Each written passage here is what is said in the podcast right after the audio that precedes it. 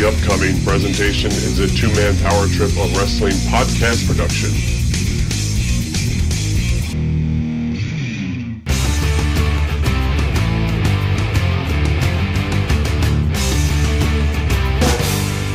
All right, let's get it going right here, right now. This is New Generation Declassified, and you're listening to an all-new New Generation Declassified. If you didn't know by now, my name is Chad, and every single week we take a journey back in time, and we go back and check out the finer days of professional wrestling. And on this show, we talk about the World Wrestling Federation's New Generation era. This week, of course, it's no different, kind of piggybacking off of last week. I had Joe Feeney join me to talk about In Your House four, and I alluded to uh, somebody joining the program that uh, never made it, but I think he's going to make it right now. And since I'm already in the old spiel, I got to welcome him in here. Shane, you're coming in hot because I already uh, started rolling. So uh, welcome to the program, my friend. Just when I think I'm out, they suck me back in. Well, I suck you back in, of course, because just, it's just, the franchise. Why? Just another great Wednesday here in Pittsburgh. It's uh, it's as you notice, I'm still in the bunker though. I'm keeping the Twilight Zone at bay out there. Well, if anybody knows your stories, uh, the Twilight Zone finds you whether you're in the bunker or you're not in the bunker. It finds you somewhere in that world. Dude, I I could put my head in the sand. I could climb into the grave. I could do whatever. Uh, Twilight shit will still find my ass. As always, Shane. But that's the best part about uh, your day-to-day activities is you really have no idea what's going on. I know the movie The Truman Show is like uh, twenty-five years old at this point. But if they want a sequel, they could call it The Franchise Show and just stick that camera right in front of you twenty-four seven. We well, we definitely got at least good grounds for a uh, a copyright infringement there. Oh, without a shadow of a doubt. What's been going on? I, the whole world's been going by not doing any podcast. And uh, what's happening? What's new? What's what's, well, what's shaking? Well, you're joining me on New Generation Declassified right now. Okay. Oh, sounds, that sounds deep. So New Generation Declassified, I uh, break down the era that is uh, Vince's W W F nineteen ninety-three to nineteen ninety-seven. So you're joining me on this program to talk about one little instance that I want to bring up, uh, but it might not be what you think. So uh, I, I, I have to pick your brain. Uh, this this show's a labor of love. See, my wrestling podcasting has been at a, as a, at a minimum over the last uh, year or so, but this show seems to still have a little bit of life because, Shane, even though the era was down in terms of attendance and fans watching, it seems like people look back at it with a little bit more fondness, and I'm talking about that cartoony era.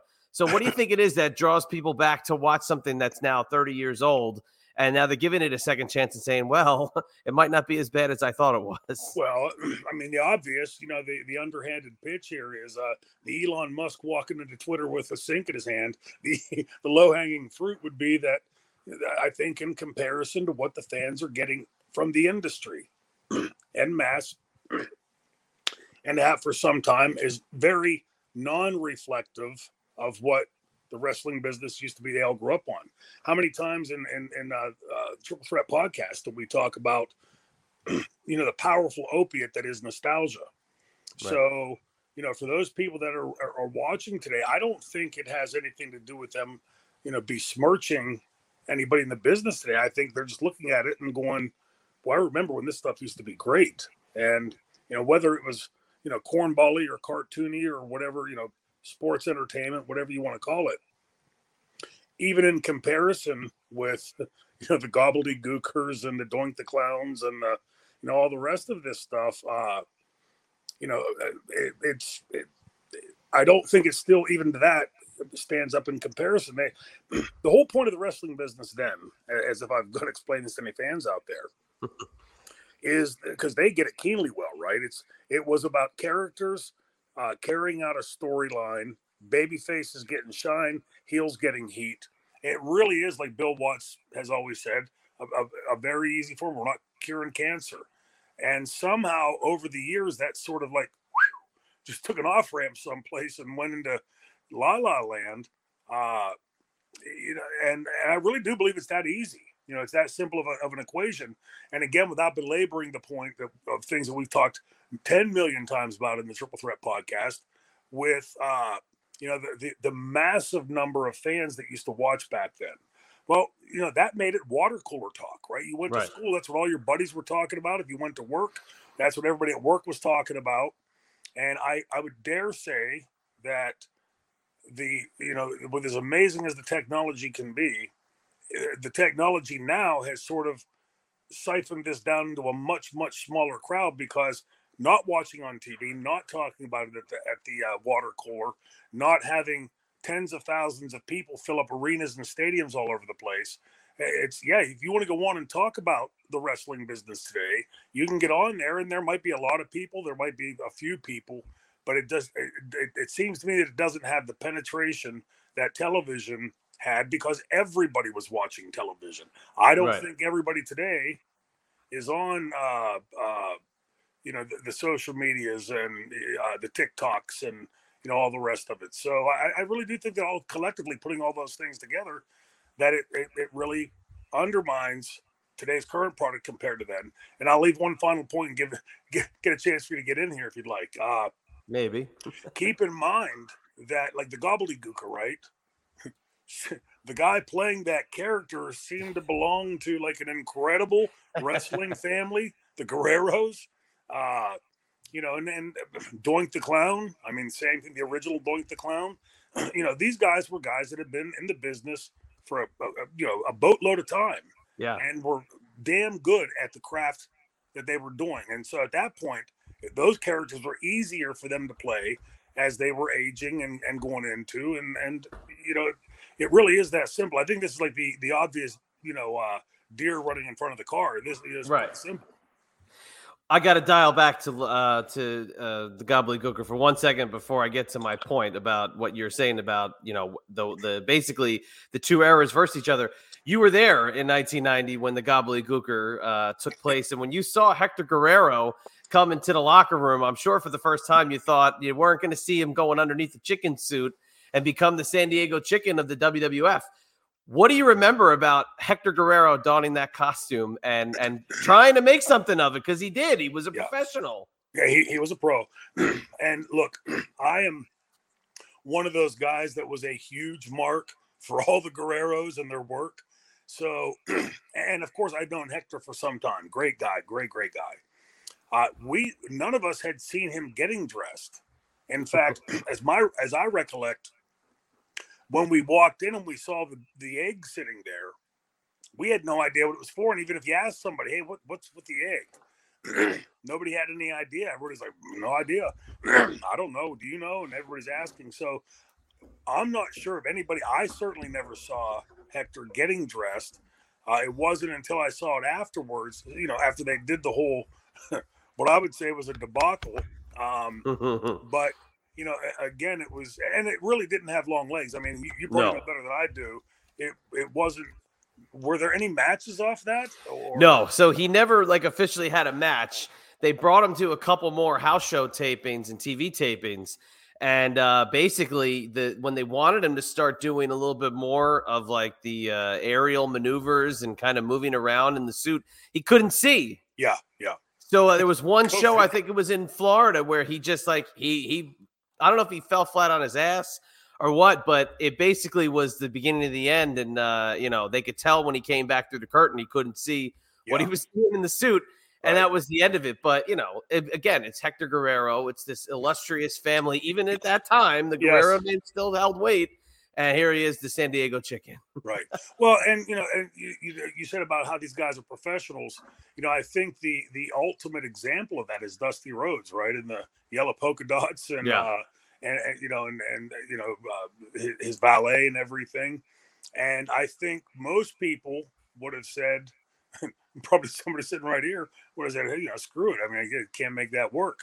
Right. You know, do, again, like Dusty was, I think there's a reason Dusty Rhodes goes down as listed as one of the masters in our sport, because, you know, that he could make something like that work. Uh, just, you know, from a guy like me, like, whoa, kudos. That's fantastic. The chicken salad out of the chicken shit, right? Yeah, yeah. There you go. You, oh, sorry, sorry. I, so I'm gonna, I'm gonna bleep it. I'm gonna. Bleep, I, if I got you on the show, I have to have the bleep handy. Um, so what I was gonna say before we talked about the gobbledygooker was it was a little bit more palatable as a television watcher in nineteen ninety-five. So the product might not have been up to some standards, but at least you could sit down and you could watch it and take out commercials, and which I did as a kid. I used to sit there yep. with the stop and the record. You take out the commercials. Now you got yourself, what is it, like uh, like forty-three minutes after the commercials? So then, much more uh, palatable. forty, forty-eight minutes. Back forty-eight. Then. So there you go. So you could sit there. You could watch it on Saturday morning. You could watch it on Monday. And what we were talking about, so the, the previous show, I did talk about the In Your House four, where we we went over everything that happened that night, including the uh, the whole story with the Intercontinental Championship. But even that show was only two hours. Yeah. And that was a pay-per-view. And granted, secondary pay-per-view, that was the model, was lower the pay-per-view price, try to elicit more buys, and give you a palatable show. But where this kind of backfires, this was the fourth In Your House pay-per-view. Each one subsequently went down in buy rate each show. This one, ninety thousand buys wow. for In Your House four. Yeah, it went down and down and down. But In Your House five... I'll tell you this, this is even worse. And now you were, you were, go- well, you're technically, you're, you're at In Your House five, but you don't do anything. Um, the, uh, oh, the buy rate's not even on here. It was something like eighty thousand buys or something. It's their lowest buy rate wow. ever. Yeah. That, that's shocking. I, I never paid close attention to that, you know, for W W E because I, or W W F, because I just always assumed that, you know, they were going to have strong numbers on whatever. Uh, But, you know, there is, and I remember like in the early days of pay-per-view, uh, there was this ongoing debate. What's too much? What's not enough? You know, can we, you know, at first it was the one, then it was quarterly. You know, we're going to do four of these a year. Then that became every month. And, and the whole time the numbers kept going upward, upward, upward. Right. And, you know, so you could see why the greed of the company would say, oh, hey, Let's, let's do it every day if we have to. Uh, but I think there was some wisdom into trying to cap that, you know, at, at you know, two hours, like you said, uh, four was because, uh, and I liken it to like music, you know, concerts that I, I like to go to. I just had gone a few weeks ago with Moose to see um, Night Ranger and nice. Had never seen them. What a great show. If you're, if you're a fan of the music, go, go check them out because they, they really go, but no opening group. They came straight on at eight o'clock, played solid ninety minutes, and was out. And gone. Walking out, you didn't feel like you'd gotten gypped or ripped off. You thought, man, that's a great show, and, you know, it's fairly early. You can get home and, you know, do whatever. Uh, so, you know, I think there was always the ongoing debate. What's too long? What's too short? What's too many? What's not enough? And, you know, it just kept going, kept going, kept going to where we had what? Uh, W W E uh, uh, Raw versus SmackDown were having their own pay-per-views, and it right. became this, you know, this really overarching thing. And I think you can see, like, in that where the industry really lost sight of what does it take for the average American family to go out and buy a fifty, sixty, seventy, eighty dollar pay-per-view. And, you know, for I would think a vast majority of American families doing that four times a year, probably not a problem. No. Maybe even doing it every month might not be a problem. But when you start getting, okay, now there's two, there's three between W C W, SmackDown, Raw, and all of that, you know, it uh, it, it becomes onerous. It became onerous. So what they did was, so the uh, the big five at that point, twenty-nine ninety-five pay-per-view costs. They dropped the In Your House model to fourteen ninety-five. The first show, the In Your House one, does three hundred thirty-two thousand buys Ooh. In May of ninety-five. Ooh. So to bring and, that all the way down to ninety in October. Yeah, so three months later, we're almost at a quarter of the buy. Wow, that's crazy. Disastrous. It's yeah. incredible, but you get, you were there. Is that indicative of everything that was going on behind the scenes? You guys, we've, we've talked about it before a lot. I've asked you a bunch of questions about those Canadian tours and going yep. through those random ass towns yep. in Canada, which is funny because In Your House four is in Canada. It's in Winnipeg at the Winnipeg Arena, but granted, bigger city compared to some of those other stops that you guys would go to. Yeah. But is that kind of, so you, when you were coming in and when you were being wooed to October, and now yeah. you're in for the, uh, the house, ten thousand at the Winnipeg yeah. Arena that night. Yeah. Well, you know, and you're looking at it, and you and you knew going in that, you know, the, the not guaranteed contracts and all that, which meant the your paychecks were being based off the house. So you're looking at the and, – and when pay-per-view came around, then, of course, you know, the pay-per-view. So, you know, around the time I'm coming in, not long before I go on the road, they're having numbers like that, you know, really selling strong, strong numbers. And then just blink your eyes, and a month or two later, you know, that's down through the floor. Like I said, almost a quarter uh, or three quarters less of what they were doing. And, you know, you, this this should have had to anybody, most certainly Vince. You know, because, again, like, everybody knows my feelings for him and his for me. But like I said, I'd never say, tell you that I think Vince is stupid. Right. Uh, which you might have to revisit at some point with my latest uh, info dumps. But, you know, as a businessman, there's very few on the planet that are a better businessman than Vince McMahon. And, you know, him watching those numbers drop precipitously, you know, was there any, uh, you know, like, like one of those things like the old sci-fi movies, like get inside his head. I would love to be able to climb inside that head at that time and see, like, what's he thinking? It, it, does he see that, you know, why this has dropped? What's what caused it? Too many pay-per-views, the, you right. know, this sudden ultra shift towards, you know, cartoon land, a combination of those things. But if you look for some time after that, they were they were continuing down that same path. So I don't think he had learned his lesson. No, and when you come in, so I'll give you a good example. Pittsburgh was the host of SummerSlam that year at the Civic Arena, eighteen thousand. P- Pittsburgh Civic Arena, two hundred five thousand buys. Down one hundred thousand buys from the previous year's SummerSlam, mm. but still respectable for what we would see three months later. So now what I want to talk to you about was, okay, we know the the story with uh, what happened at the pay-per-view. You know, you were gonna you were going over clean originally, correct? Right. Yes. Okay. And then the story is you show up, Scott Hall's like hiding in the background in the shadows. Yeah. He emerges, the new plan comes out. You then have the great kind of like out of the match where you have your leg underneath the bottom rope, the camera doesn't catch it. Yeah. Right. Yeah. So there, and again, I'm not, we're not going to relive all this. I'm just going to glance over it all to get yes. to where I want to go next. Okay. So that night, so that's, you're in the, you're right underneath the main event. You're, you're, you're knocking on the door, right? Ele- yeah. I think it was a eleven minute title reign. And then the, the match was uh, eleven minutes, right? So there, twenty-two minutes of sunshine right there. Uh, the story goes, and this is where I want to know if you, you have any kind of um, uh, inside knowledge on this. That night, they said Vince blew a gasket after the show was over. And I, that. On what? So after the main event, was, uh, Kevin Nash, Davey Boy Smith, he shot, he threw his headsets down at ringside, went right to the back, dressed both of them down. Dressed down Pritchard, dressed down the agents, dressed down everybody, said it was one of the worst pieces of shit he ever put on his airwaves and was just vehemently pissed off. Now, this card is not the strongest card in the world, and I wonder if all that was a building, you know, block of steam that then set him off. You you don't remember this at all? I That's the first that I recall hearing that. Uh, Interesting. Okay. Yeah, I I think in the match with Scott, if I'm not mistaken, was I spitting blood at the end of that match? Shane, they don't put the camera on you, so I couldn't tell you. yeah, You're, why would you? I mean, you, and first of all, and this is the other thing too. And now, when I had uh, a, a guest on the other night, we were talking about that match. It's not even that you lose with the back suplex and you have your leg sticking out of the rope.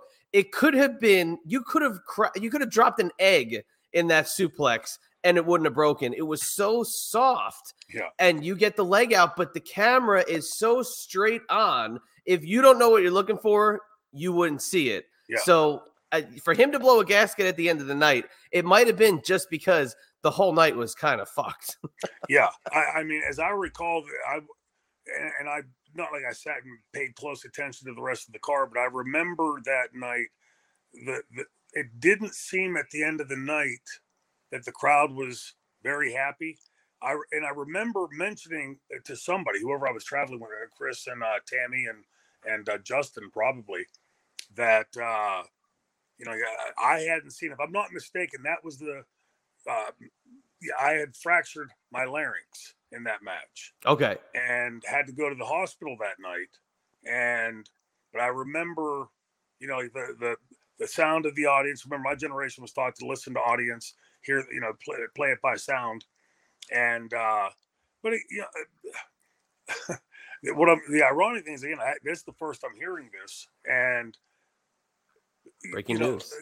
with, with, yeah. But with all due respect to Vince, he had to sit down before that show, look at that card on paper and say, yeah, pal, let's do it. Um, you know, it's, I don't think you can really fault the guys unless, I, and I don't recall, have I don't have any recollection of the Davey Boy Smith and uh, Kevin Nash. Uh, by the way, uh, this is probably one of the only times I'll be public on this.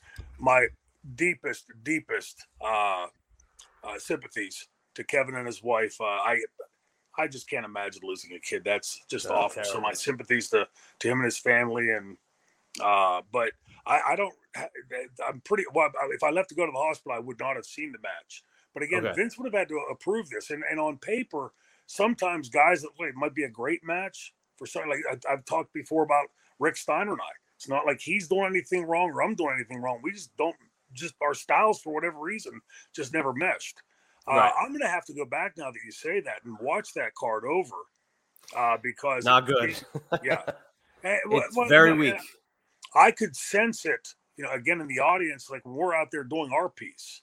You know, like whenever I grabbed the belt away and everything, it seemed that there was. Uh, hey, watch this. Here, here it is. Ready? Look at this. Look. Yeah. And now watch the camera. So here, on the side, there's your leg. Look, they switched to the far shot. Yeah.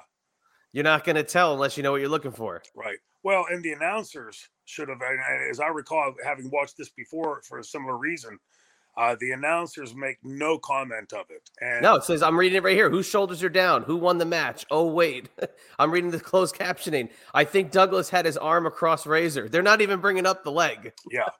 Yeah. And, you know, and it's, again, like in doing that, you know, like I said to Vince earlier that night, you don't think the fans are savvy enough to say this is a babyface to babyface belt change. And look, I'm selling it as if they've done the finish the way we're supposed to have done it. Right. Yeah.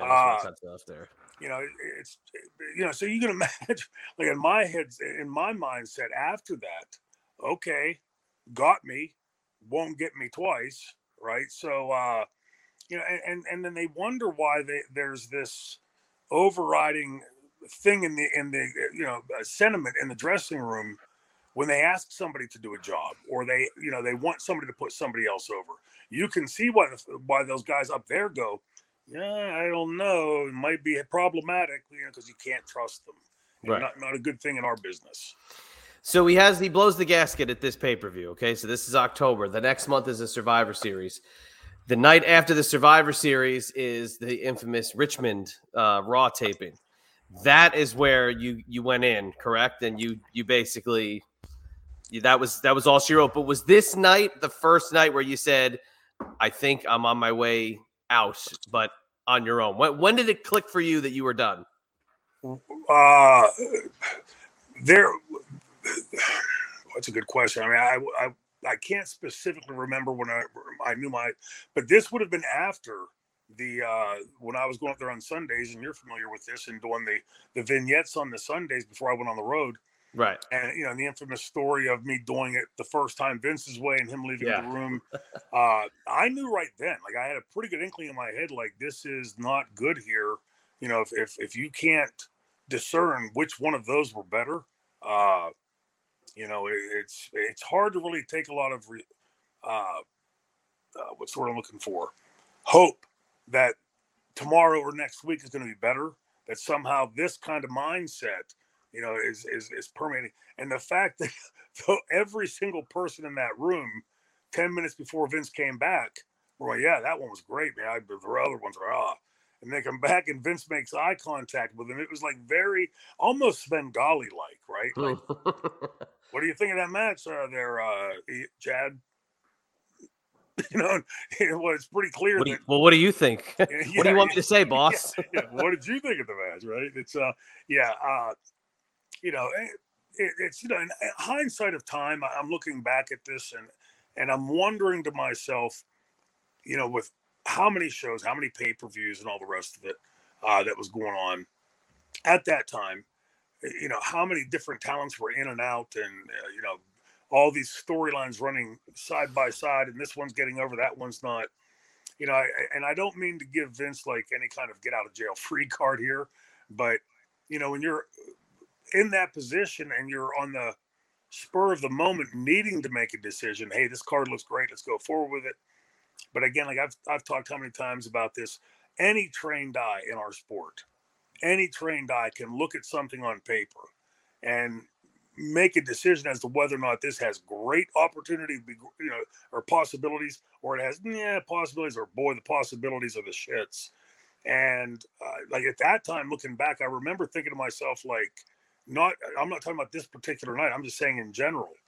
You know, you'd look at the lineup on the wall and go like, "Ew, that looks a little bit thin." You know, it's, uh, uh, you know, and same thing with how we've heard these stories since of, you know, Vince walking in and saying, you know, tearing up the script, you know, a few minutes before, and that, that, that the writers have, to be fair to them, worked on all week long, and now have to in fifteen, twenty minutes come up with a new one.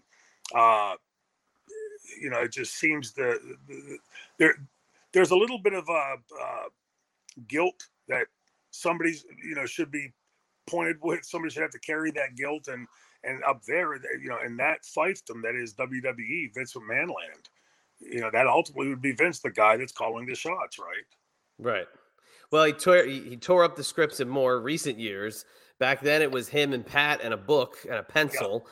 Yeah. six, seven months out, maybe even the next year's WrestleMania main event, and then working backwards. Right. You know, and it's just, it's amazing that he could get to this point in ninety-five where they started off, you know, still in, it's basically the same roster mm-hmm. at the beginning of the year that it is at the end of the year, dare say a couple additions like yourself and a couple guys leaving. Mm-hmm. But, you know, you look at a guy like Nash who was in the driver's seat as the champ, but they gave him nothing. I mean, they really, yeah. they set him up to fail almost. Right. He, he, he was almost the champion for three hundred sixty-five days, just short, about six days short. Mm. And you got to kind of point the finger at Vince. And, yeah, and, and that's why the business was down in ninety-five, because he just kept making the wrong decisions. Now, I want to bring up Bill Watts, who was there for almost the entire duration that you were there. Yeah. Now, had Bill Watts had a little bit more control, I think the story of Dean Douglas may have changed a little bit. But nonetheless, yeah. what do you think? Well, absolutely. You know, the thing about Bill is, and, and like I've told you before, Bill was not a cheerleader for anybody. Uh, I don't recall. He was he was high on Doc because of Doc's, you know, four four-time wrestling, four-time football All-American. But, you know, even Doc, if he if he'd go out and do something messed up in the ring, you know, Bill would be there. Uh, but Bill was and is a fervent believer that in professional wrestling, your heels must have heat. The baby faces have to chase. You know, it's the you know the uh, what is it, the twelve trials of Hercules. Uh, You know, these are age old from the dawn of time. Uh, the babyface obtaining what they're chasing sort of kills the story off, right? They there has, right. and the more heels do the underhanded, dastardly things to keep, you know, the babyface from catching those things. Only Bill, at least in Bill's philosophy and mind, ramped that audience up even more. I'd never seen a babyface get screwed where the fans didn't come back next time. Well, that's it. Taz didn't beat Shane tonight, so screw it, I'm never coming back. Uh, it works every single time. Uh, but Bill, you know, I mean, let's face it. Bill was not the Bill Watts there of U W F or Mid-South no, no. or even W C W, because he really, whatever power he had, was always going to be subservient to what Vince had.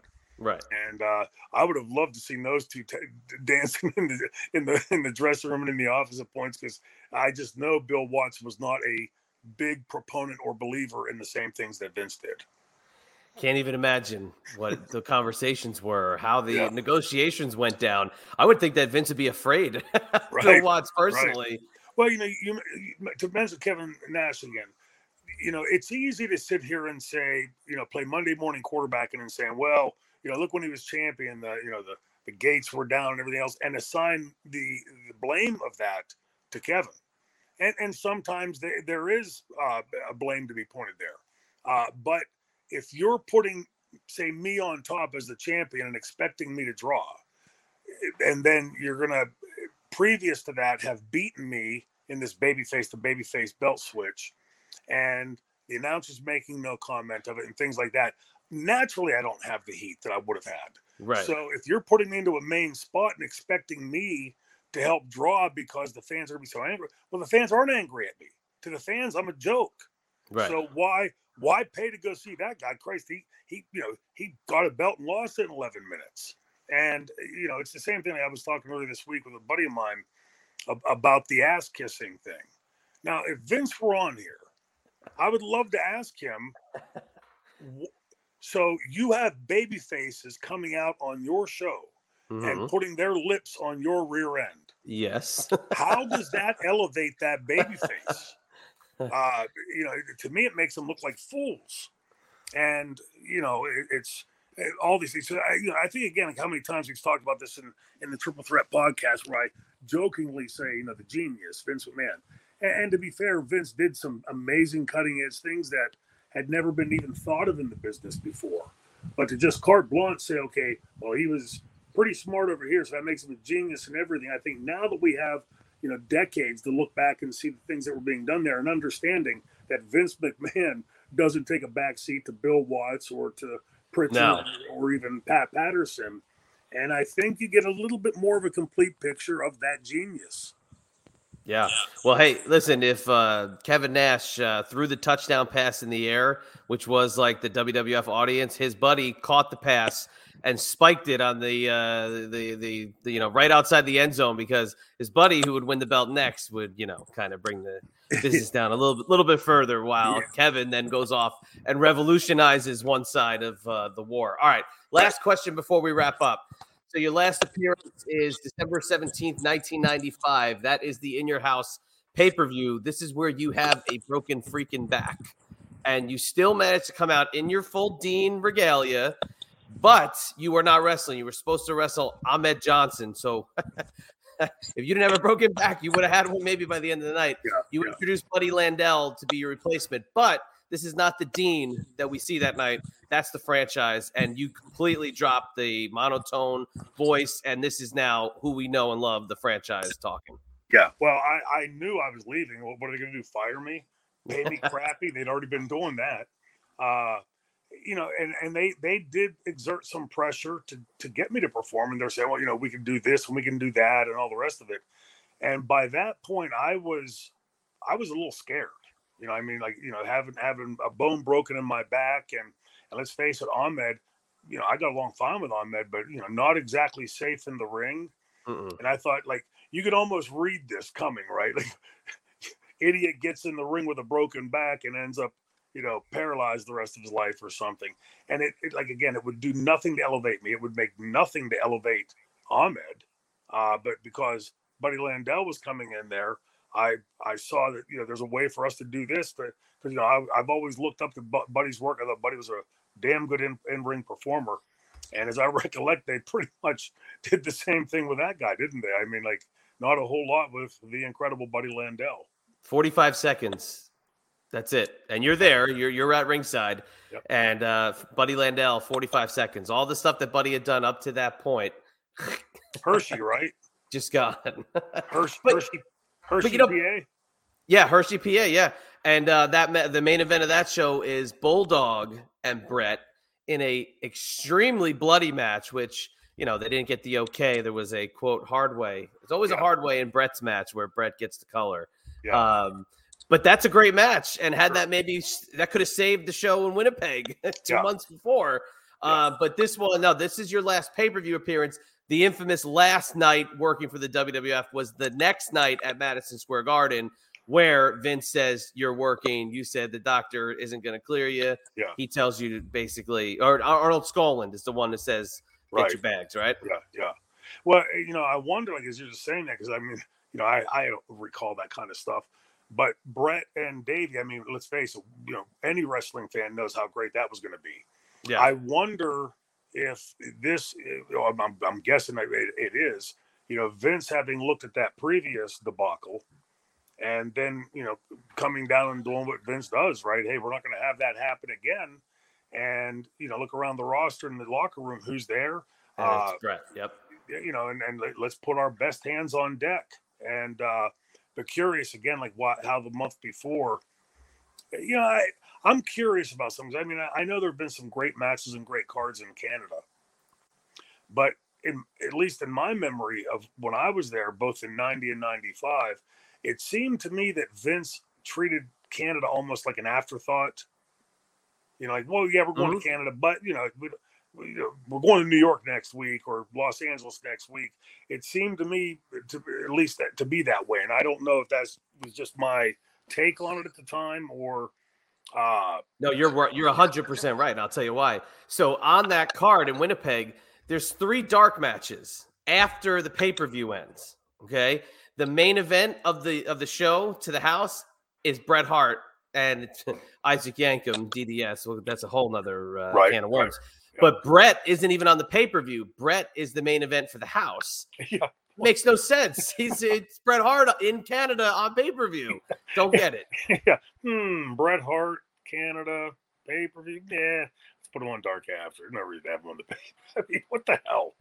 It's just stupidity defined, personified. And the reason I say that is Vince clear. One time I said, uh, uh, you know, epitomizes, and he said, no, it's personification. Human being, so personifies stupidity.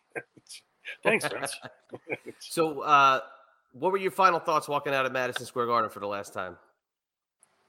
Pure million pounds lifted off your shoulders. Like, you know, again, when I didn't go up there with the thought of leaving after a few months, I, you know, I, I had gone up and had bought in. You know, like, I didn't want to leave E C W, but, you know, I'm thinking, okay, at my stage of my career and everything, go in here, have a good run, make the best of it. And I and I really did try to make the character get over. Uh, you know, I've heard Sean and the guys like you know say, well, he wasn't very good.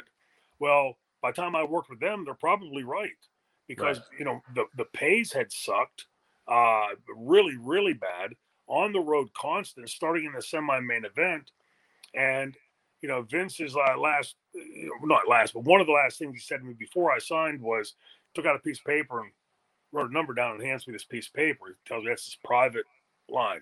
Anytime, day or night, you have any problem at all, call me, pal. Well, I did once or twice. And what I got was, well, that's the way I want it. So it didn't matter if I didn't like it. That's the way he wanted it. So okay, that's, I, so I got the phone number to call and just hear him confirm that to me. I uh, Again, I, I went up there in hopes of I, I believe the Dean Douglas character, the way that it was pitched to me anyway. And, uh, you know, with all due respect to the, to the guys that were there, uh, you know, this was going to be a lot less wear and tear on my body than say E C W was. So I, I had every reason to think that I could go up there and make it work, you know, get right. a good two, three year run in and be done and, you know, do whatever from there. Uh, you know, obviously that didn't happen. And I, I don't think it happened. It did not happen. Because of anything I was doing or not doing, it was pretty clear to me. And I guess you'd have to ask Vince himself if you could ever talk to him what his reasoning was. In hindsight, it's been my my fervent belief that he had to get that get me out of E C W and get that microphone out of my hands in E C W because I was slaughtering W C W and W W F. Right. And that was a good way to do it. Dumb thing is, is that he could have made a shit ton of money in the process of playing his rib, but uh, you know, it just, it, it, you know, again, I think that it, it speaks very much to the whole genius routine, right? I mean, mm-hmm. it, uh, all it did was it recharged my batteries to get back into E C W, and you know, but to answer your question, I I left there with Damien, uh, you know, the E C W merchandise manager, and I really had felt like ten million pounds had been lifted off my shoulders. Like, whew, okay, because I knew I was never going back. And that wasn't a comment that I made like, okay, well, maybe in a couple of years if things calm down or I changed my mind or whatever. I I was not going back there, and I haven't gone back there. It's I you know, I, I, I remain proud to this day that I've been able to forge the the legacy, whatever that legacy is of the franchise, and had never performed on a WrestleMania. Never kissed Vince's ass, literally or figuratively. And, he wanted uh, you to, though. You know yeah, it. Oh, I'm sure. Yeah. My ex wife was standing there. She was in bed sleeping, right? And I, I had to wax. You got to come see this. Hurry up. So we're standing there, both of us, like this, watching the T V. and, and when when when he finally, you know, finished milking it and bent down and kissed his ass, I'm, I'm sitting there like, I'm like, what in the hell? And she looks at me and she goes, I'd like to see him ask you to do that. The ones that he got, it's like there was that little bit of him that was getting off. The one that always bothered me the most was Marty Jannetty. Yeah. Because, you know, with all the struggles that Marty has had over the years and all the – I think he leads the W W E record for uh, firings. You yeah. know that was some perverse way of getting himself off, was having a guy – he kissed his yeah. ass for his job. Yeah. And that's the one that always bothered me the most. The other ones, it was bad comedy. This one was like, that's a little too close to home for yeah. me. Yeah, yeah. Like, see, I, I viewed them all the same way. You know, like it's first of all, it's, it, it to me is just a bizarre uh, show of power, right? You know uh, that you know, you, like I've always said, like, what do you get a billionaire for Christmas? A tie? He's probably got ten million of them in his, in his closet. What Vince gave himself was the ability to fuck with people's livelihoods. Yeah, and uh, you know. Certainly not just me, and certainly not just me and Marty. There were, it's become renowned how many of the guys had gone up there. We had talked about Hector Guerrero earlier, and yeah, I mean, the list goes on exactly. and on. Yeah, it, uh, you know, if you've got talented guys like that, uh, you know, and, and varying degrees, you know, I, I've, I've made no uh, secret that I thought Sean, and still think Sean, was an incredible in-ring performer. Uh, same thing as Flair, right? But the fact that they, for some reason, digressed to the lowest common denominator of the politicking. I was always pretty, you know, cocksure of what I could do in the ring, and always believed that, hey, if you're if you're better at this than I am, if you're going to draw better than I am, knock yourself out. Uh, because again, I come from a time in the business when we were paid off the houses or the buy rates. Uh, right. So, you know, again, that is written in stone, etched in stone. The fans are going to make of it what they want to make of it. Uh, but I don't think it's coinkydink that, you know, we saw this multiple times before I went there. We've seen it while I was there. We've seen yep. it umpteen times since I left there. And how many times you heard the story. And, you know, one of the things that I, I, I can't speak for every one of these guys. Uh, but one of the things that I think is a real shit reply to like uh, what we did or said or after that. Is that what? Well, just sour grapes. I, I what I just told you when I walked. First of all, I gave my notice. I didn't get pushed out the back door or fired. Uh, I couldn't afford to work there anymore, and I, I just told you my honest feelings about walking out that day. Right. So it certainly isn't it isn't sour grapes. But my take on it has always been, you know, let the younger guys that are being lured by the same bullshit I was lured by up there to at least go in with eyes wide open. Well, you might have thought the Dean Douglas saga ended when you walked out of Madison Square Garden, but the Dean would make one more appearance in professional wrestling. I think you know what I'm talking about. I got to bring it October thirty-first, Stamford, Connecticut, baby. nineteen ninety-seven was the year. This a guy a guy with a yellow mask and Dean Douglas's singlet made his uh, illustrious return to uh, to the ring alongside a uh, Lone Ranger masked Body Donna that same yeah, night. Yeah, yeah. He's we and, and, and do you have the rest of this? Like where? where oh, this is of- the full match. This oh, this, this is, great. is the twenty-eight minute uh, match between uh, you and uh, Candido against Furnace and LaFon. Yeah, uh, you're. I know what you're looking for. I'll I'll move it up just for your uh, S's and G's. God, I just but I, uh, I just love looking at Chris. You know, watching Chris there. He's he you know he's just so damn good. You guys dressed up as your favorite W W F superstars, and much to your dismay, the uh, familiar music of the Heartbreak Kid would echo through the arena yep. uh, momentarily. Uh, first and, of all, what a tan, by the way! And look at the coif. I mean, it's you know the, the you know heavy is the head that has to wear that crown. I love yeah. it. Yeah, the uh, the music hits here momentarily. Yeah, there you go. You guys are reacting yeah. to the music. Here's Francine; she's reacting. Yeah, and, and and the house popped big on it. Like it was, and here comes the Heartbreak Kid. That's great. It's just tremendous. I love Meanie. The blue beanie with the uh, the chaps. He's got the sunglasses. He's got yeah. gyrations. He does the whole uh, shebang. I think, I guess uh, Nova is supposed to be Triple H. yeah, I, I guess. Now, if you watch, he's got the entrance down perfect. Oh, yeah, he absolutely does. You know, and he, he does the right there. That's great. That's just good comedy right there, bro. That is just good stuff, especially in Stamford, Connecticut.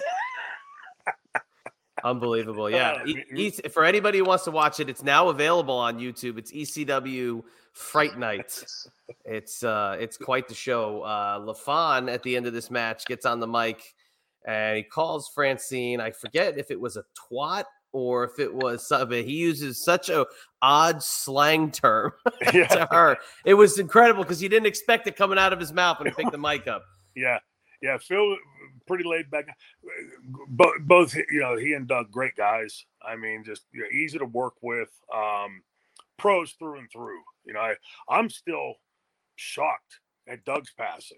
Right? Yeah, I mean, that was, was like always in such great shape, and yeah, and just crazy like what happens. It's uh, you know, for all you kids out there like watching, you know, my mom used to say like tomorrow's promised to none of us, and you know, take that to heart because uh. especially if you're in this industry, it's you can be here today, gone tomorrow. Yeah, and he's been gone for twelve uh, for ten years already. Oh my God, is that not crazy? Yeah, uh, March second, two thousand twelve. Wow, unbelievable! Yeah. Over ten years, almost eleven. My so, uh, yeah, best drop kick in the history of wrestling. Unbelievable heights, you know, yeah. and with that hair too, with the way the hair would flip back. Yeah, unbelievable. Yeah, you guys and, with and, your hair. And bear in mind, I don't know what weight he got announced at, but because he had those monster tree trunk legs, he had to be like in the two sixty, seventy range, wasn't he? Uh, they actually, well, they bill him here in this bio at two forty-three, but there's no way at his at his peak he had to be two sixty.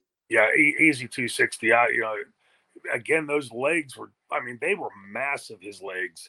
And, you know, for any kid out there, anybody, any fan of the business, if, you, if you're not familiar with what I'm talking about, this drop kick, go back and watch Doug Furness drop kick. It's, uh, you know, fantastic. I mean, just he hits and he does like a complete backflip over and landing off the drop kick. It's just beautiful. It was beautiful to watch. It was. All right, Shane, as we get to say goodbye, uh, working on a very cool project, The Franchise's Friends. Why don't you tell us uh, about the YouTube uh, channel and everything going on with the uh, the franchise and his group of all-stars? Yeah, well, you know, it's we're always being invited in to do these podcasts and interviews and shoot interviews and virtuals. And, you know, I don't know why this always amazes the fans or surprises the fans, but, you know, Francine and I text and talk probably fifty times a week. Uh And and the guys that you're friends with in the business, you have these ongoing conversations, you know, whether you're on the card with them, in a car with them somewhere, calling them up to check in.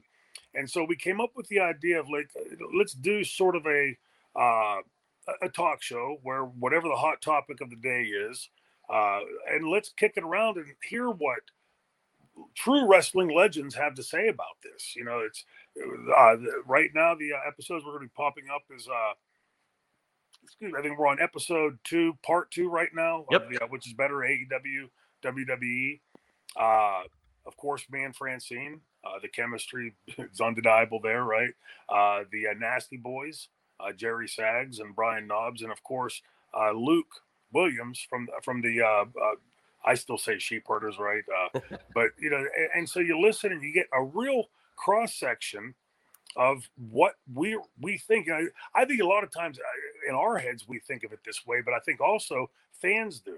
Uh, Sags and Knobbs and, and Luke were W W E or W W F guys. Shane and Franny were E C W uh, talent. You know, and you go through this, and, and I think people expect to get an E C W point of view or a W W F point of view. And because I've known these guys all so long, uh, we can sit down, any of us, and uh, and I think if anybody's watched the first Well, it's, it's two episodes, but two parts. For Correct. Parts. So yeah. three three of these mini uh, episodes that uh, are, are averaging eight to ten, eleven, twelve minutes each. So a quick watch, in, out. But you really do get, like, there's, I assure the fans, zero of that was scripted. We didn't tell anybody what to say, what not to say.